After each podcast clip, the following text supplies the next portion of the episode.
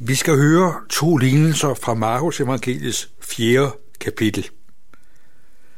Fra vers 26 til og med vers 34.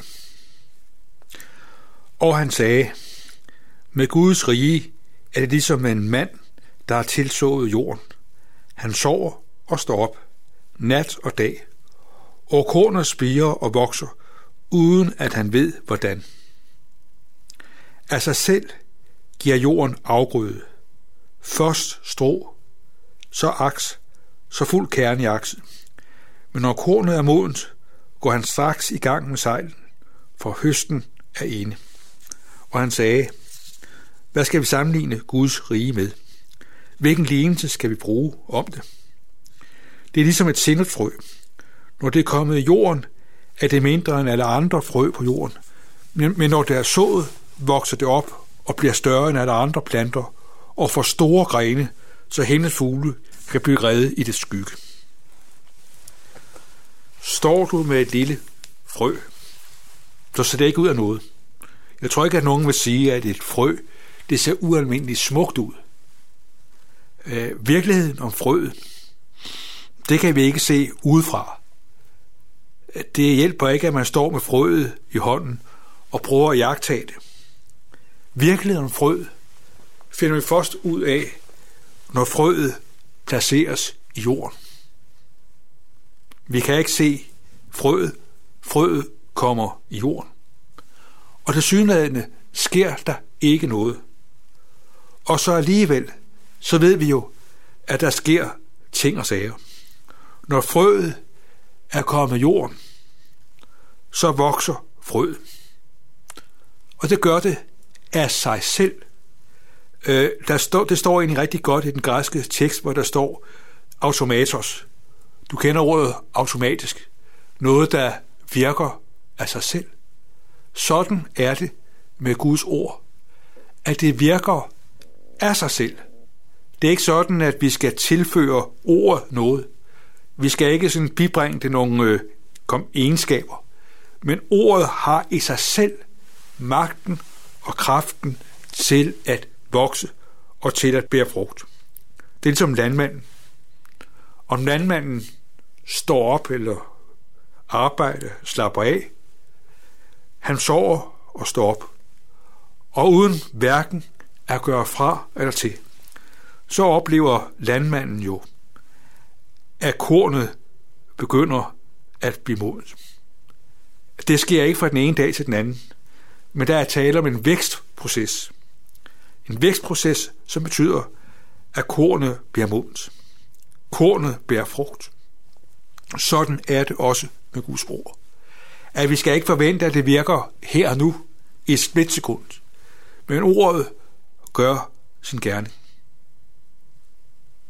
Så tror jeg, at mange af os har oplevet, at der har været perioder i vores liv, hvor ordet ikke rigtig har haft stor magt og betydning. Hvor det på en mærkelig måde har virket som om, at det var måske Gud, ja, det var, det var, Gud, det var, var ved at dø ud. Og så alligevel, så har vi oplevet, at, at ordet alligevel bare frugt. Og det hører sammen med, at Guds ord er levende.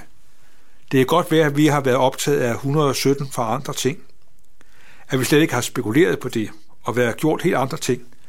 Men hver gang vi lytter til Guds ord, så gør ordet sin egen gerning i vores liv. Ordet er levende. Det er godt være, at vi har vendt ordet øh, ryggen, men hver gang vi lytter til ordet, så gør ordet sin gerning i vores liv. Og det tror jeg er det, som er historien for mange af os. At vi har, op, vi har haft situationer, hvor ordet næsten ingen plads og magt har haft. Og så alligevel, på et tidspunkt, så er ordet begyndt at vokse og slå rod i vores liv. Det er fantastisk. At hver gang du lytter til Guds ord, hver gang du vender dig til Gud siger, så arbejder, så virker Gud i dig gennem sit ord. Guds ord er levende skaberord. De to lignelser kalder man vækstlignelser, for det handler jo om vækst. Det handler jo om, hvad Gud gør og Gud virker ved sit ord. Det handler ikke om, hvad mennesker gør, og mennesker beslutter. Og derfor siger han altså, at med Guds rige er det ligesom et, en, en mand, der er tilstået jorden. At Guds rige er afhængig af, at ordet lyder, ordet slår rod i menneskers hjerter. Det er også derfor, vi har disse andagter. Det er derfor, der er gudstjenester og møder uge efter uge, fordi vi ved, at gennem ordet kommer Guds rige. Gennem Guds ord, der bliver Guds rige en virkelighed, også ind i vores tid og vores verden. Det hele ser så småt ud, ser så simpelt ud, men tag ikke fejl af det, du ser. Virkningen er langt, langt større end det, vi kan forestille os og drømme om. Så taler Jesus også om et sennepsfrø. At sennepsfrøet øh, blev på Jesu tid betragtet som det mindste frø, eller den mindste plante af alle frø, eller det mindste frø af alle frø. Og så alligevel, tag ikke fejl, sådan et sennepsfrø kan blive til en stor plante, der kan blive op til 2-3 meters højde, og grenene kan blive som en arm.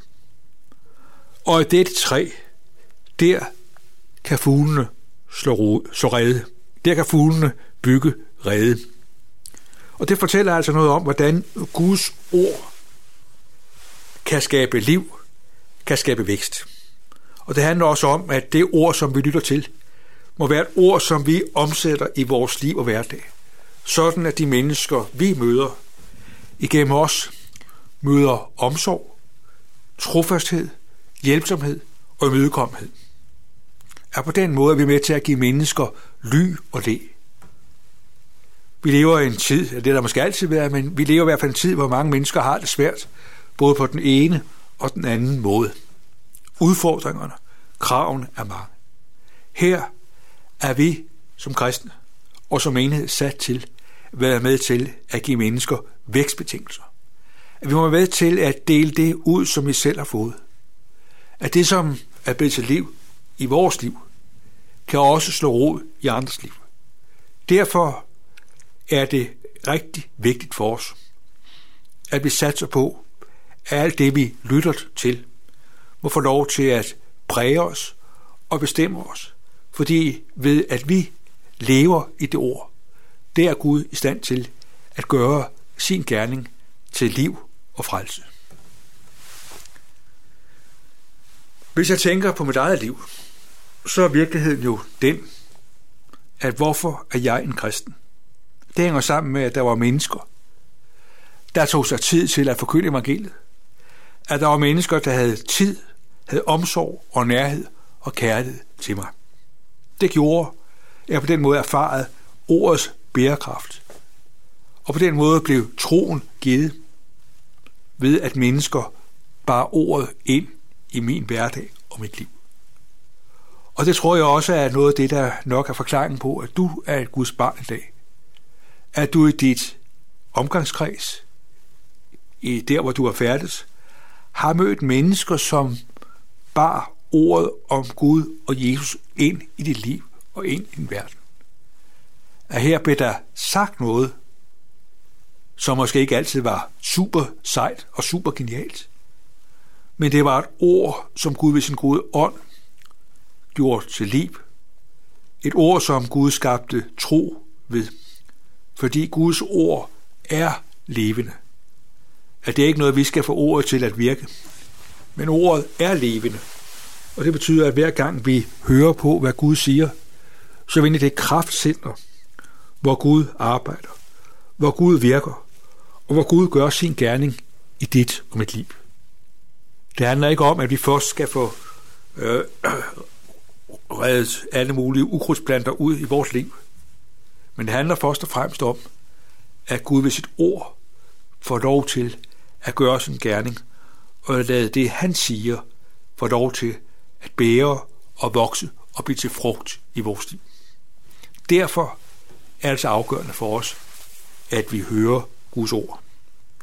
Og derfor er det også sådan, at Jesus igen og igen taler om, at vi skal høre Guds ord. Fordi Guds ord er det middel, Gud bruger for at få os i tale, for at skabe liv og tro. Og det giver jo også et perspektiv. Tænk i dit eget liv, og tænk, hvad det ikke kan føre til i andres liv. Derfor må vi frimodigt lade det ord blive sået. Lad os frimodigt sætte ord på det, Jesus har sagt, og det, Jesus har gjort for os. Lad det skinne igennem, så mennesker i mødet med os ser en sammenhæng mellem det, øh, vi siger, og det, vi gør. Jesus siger en anden sammenhæng af en klog mand. Det er manden, øh, der hører, hvad Jesus siger, og bygger sit liv på klippen. Altså tager det, Jesus siger, til sig og handler på det og agerer på det. Så får det ord lov til at gøre Guds gerning i vores liv. Det handler ikke om vores evner og vores kvalifikationer, men det handler om at give ordet plads i vores liv og verden. Amen. Lad os takke og bede. Himmelske Far, vi takker dig for dit levende og blivende ord. Tak fordi det skaber, hvad det nævner. Tak fordi vi får lov til at lytte til et ord, som måske ikke ser ud af noget stort og sejt, men det ord, det er guddommeligt. Det er indeholder din magt og din styrke og din virkning. Tak fordi vi har fået lov at lytte til ordet. Vi beder om, at det må bære frugt i vores liv. Vi beder også om, at øh, du må øh, sørge, hjælpe os til at sørge for at høre, hvad du siger, og lad det få lov til at få plads i vores hverdag. Tak fordi dit ord er levende. Tak fordi vi også har erfaret, når vi selv har vendt, dig bort, vendt, vendt os bort fra dig. Der takker vi dig for, at hver gang vi lytter til dit ord, der er du den, der kommer os i tale. Vi om, at du vil sige os, og dem vi lever sammen med, nær og fjern. Lad os leve af dit ord som dagligt brød på denne jord. Amen.